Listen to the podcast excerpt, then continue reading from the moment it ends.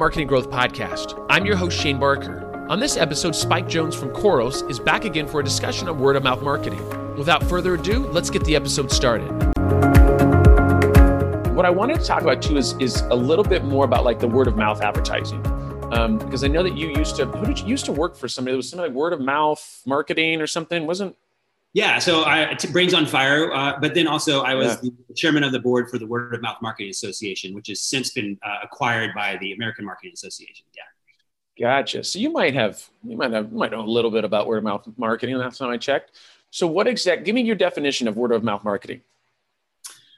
It's a rec- it's a true recommendation from one person to another. I mean, it, it, and that's it at its core. It's been around forever. You know, first caveman, yeah. the second caveman, where'd you get that? And he told him, and that's word of mouth, right?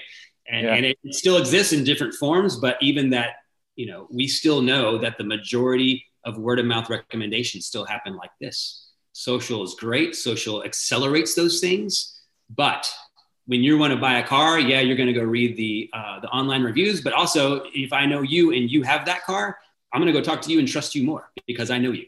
Um, so it's always been around, but it's, it's basically at its core recommendation uh, and asking about those recommendations from someone you know.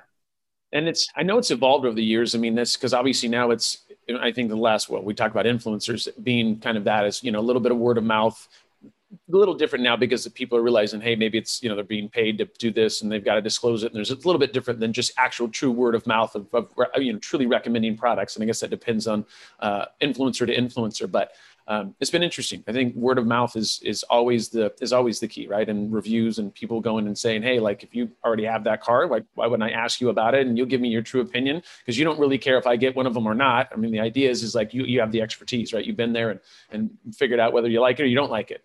Absolutely, and I you know. I, I always see, I think influencers have their place in the world of word of mouth. I see them more as a billboard that you rent because I'm going to give them that car and let them drive it around and do, do a review like on Jalopnik.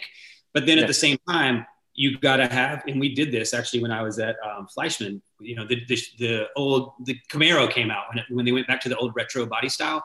Yeah. we found this guy in the old forums who just loved Camaros, and everyone he had no uh, following on Twitter. Like he was basically a social media. I'm not going to call him a nobody, but he was not an yeah. by any means. Yeah but he he loved the, the vehicle and uh, everyone in the forum he would comment on everyone's comments in the forum and same thing for him. We reached out to him as as representing chevy and going we would love to make a 30 second video about you and why you love these cars. And so we did and then we gave it back to him. And as chevy we did not post it on chevy.com we didn't tweet about it. We just gave him this video that's about him. Yeah. He's just yeah. an Irish immigrant. He talks about, you know, his love of muscle cars and he's also a graphic artist and all this stuff. Anyway, we just give him this video and say, thank you so much for being such a big fan of Chevy. And then we walked away. And so, of course, he goes to social, posts it. The guy gets 15,000 views on YouTube in the first couple weeks and becomes the most influential person on Twitter about Chevy Camaros over the next couple of months. So we made an influencer and we didn't pay him anything. We just made this great piece of content about him, not even about the car, about him.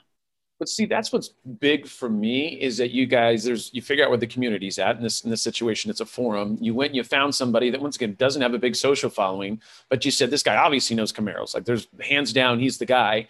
And then you go and you said, Hey, I wanted to thank you for being such a big fan. Would you, you know, do this commercial for you? And he does it. I love that right? Because it's not, there wasn't really any big play there, not knowing how that was going to turn out, other than the fact that you knew that he was going to go tell people because he's such a, you know, he'd go get Camaro probably tattooed on his neck if you paid for it, right? I mean, he was that big of a fan. Um, I think that's awesome, man, because then you kind of, you know, that's when I, that's to me is a, a true influencer in the sense that he's an influencer in the sense that he loves Camaros, and that's like you didn't have to like sell him on anything, right? Like he's already there, and that's what I think a lot of brands miss out on is there's opportunities to talk to people in your communities that love your products already. Like you don't have to go and necessarily give somebody a car and convince them that it's a great car. Like you have people that are already talking about your vehicles or talking about your products. And what are you doing to stay in front of them and thank, hey, I want to thank you for what you've done. Like we want to give you a gift card. We want to do this or do something and understand that that, that impact, if they're already an evangelist, now they're going to be 10 times the evangelist.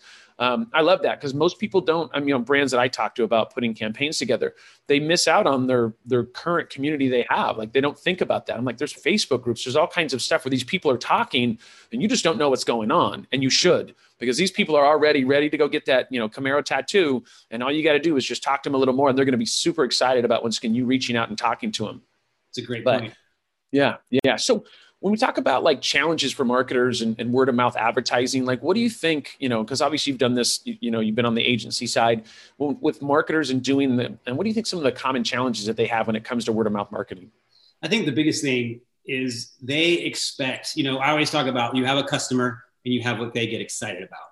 And if you are the latest iPhone, even though I don't know if people get excited about iPhones anymore, but when they first came out, it was like supercomputer in my hand, uh, but a big, cool, sexy thing that people get excited about. That's not always the case for all brands. All brands can't be an Apple or a Camaro or whatever it might be. They might just be a normal, everyday brand like a WD 40, right? Yeah. So we talk about like, and so I think that's the mistake. Like, I want you to get passionate about my oil like or, or you know ball bearings or put in your yeah I think that's the thing is they they they say how can I get people really passionate about this and so we say you know what let's reframe the conversation if you, what do what do your customers care about and how do they use your products to fulfill that passion let's talk about that let's talk about how you are the conduit that connects them to their passion because therefore now you're going to be able to provide the platform and the tools and the ability to talk about that thing they love and they're going to remember you for it and you're going to be part of that conversation. So I'm trying to help them reframe instead of going, "Hey man, let's go get people excited about you know." WD yeah, yeah, exactly. I, I, think that's that's one of the biggest common mistakes that we see. So we try to help them think about reframing that conversation.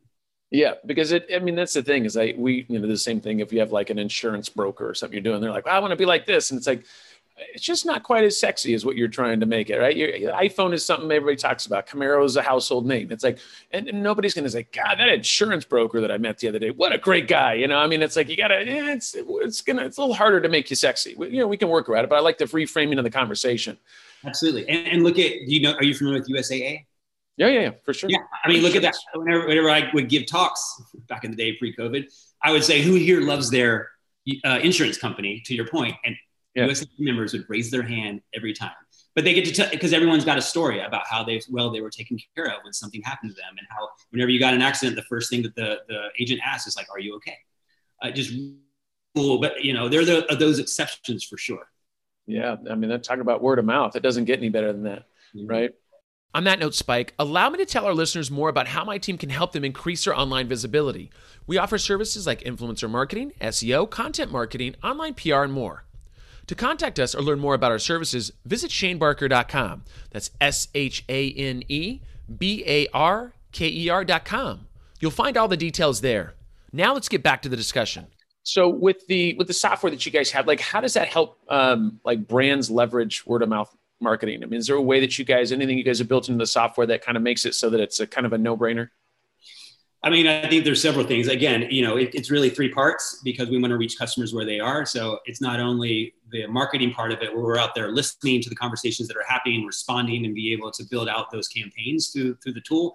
Then there's care, and again, you know, people we want that seamless experience. So when the, if a handoff does come in and you are the marketing person on Twitter, and someone comes in and goes, "Hey, my stuff's broken," there's this seamless handoff that the, the tone of voice does not change, the brand voice does not change. And there's a seamless thing that happens to, to go over to the care folks as well, that they feel mm-hmm. like, and I think that's one of the other things that we see with some customers is like still care is siloed and they don't talk to the marketing kids and the marketing kids don't talk to the care kids. But maybe I want to reach you a brand on WhatsApp or Apple business chat or, you know, Google business chat, any of those people have to be there and be available. So that's what the platform is, is it's, it's able to reach people where they are, where they want to be, and then have the seamless experience across that customer journey. Like that's, uh, yeah. I mean, I, I can't say this enough. And once again, I, I talk about this demo that I did with, with Adam and it was, it blew me away that you, that you pulled all that in, you get all that information, you get it in one dashboard because we, you know, it being siloed, we used to try, and this was a few years ago now, but, you know, trying to look at different channels and this, that, and the other, and it becomes impossible. And it's like, how do you bring that all together? And obviously you guys are the answer to that. And I, I love that you guys, once again, I love what you guys are doing. Uh, you're doing some good stuff over there, but give us some examples of, of other brands that are doing a good job with um, word of mouth advertising. Like, is there anybody that like stands out? I mean, USAA obviously be a, a good example of like, and that's funny because when you said that, I, I do think I have two people in my family that have it. And I, at one point we had talked about it and they couldn't, they were like losing their mind about how good it was. And I was like, they, do they give you like free coffee to drink in the morning to go pitch people? Or like, I'm just confused on why you're so pumped, but um, it is kind of crazy. Any other brands that you can think of that, that, you know, that also kind of run along those lines? Yeah. One, I've been a long time admirer of Target. And I just think, especially on social, they just kill it. it. It is, you know, it is this thing that they celebrate. I don't, you know, the target effect is what they talk about. And when you go into a target looking for three things, you come out with what? 30, right? And yeah. it's just that people talk about, but I just think they're social and how they approach because they do they do brand love. And I just think how they approach it and how they interact with their customers and spread that love, but then also take care of those customers whenever they have those needs as well. I just think they do a really, really nice job. Again, it's easier when you're a, a beloved brand like a Target. Um, you don't have, there's not many haters out there for sure, but them being able to recognize, okay, we're going to embrace these things in, a, in a relevant way. They'll jump on they'll jump on trends that are relevant to them and stay away from ones and not try to insert themselves in conversations that they don't need to be in. But just being that culturally culturally relevant, um, I think is really important too, and, and, recognizing those things. So that's one they're one of my favorites by far. That's awesome. Yeah, I know. Uh, actually, if I go into Target with my wife and we only come out with 30 things, I think that's a win. Because I'm I'm usually playing I usually play defense. So I'm like oh no no no no no no we don't come on baby you're worth it. I'm not saying you're not worth it but I don't we don't no no we're fine. She goes what about you? You need some shoot no I don't know I'm, I love you but no we don't we're good. Let's just keep it under under 30 We've got Christmas around the corner. Let's just focus on what we got going on. And she's like I feel like you just don't want me to buy a lot of stuff. I, I know potentially that could be the vibe that could be the vibe Thanks, Spike. It's been an intriguing episode, and I'm sure our listeners are now ready to implement word of mouth campaigns for their brand. At this point, we'll have to wrap up this segment of the Marketing Growth Podcast. We'll be back with Spike Jones to talk about multi channel marketing on next week's episode. Stay tuned.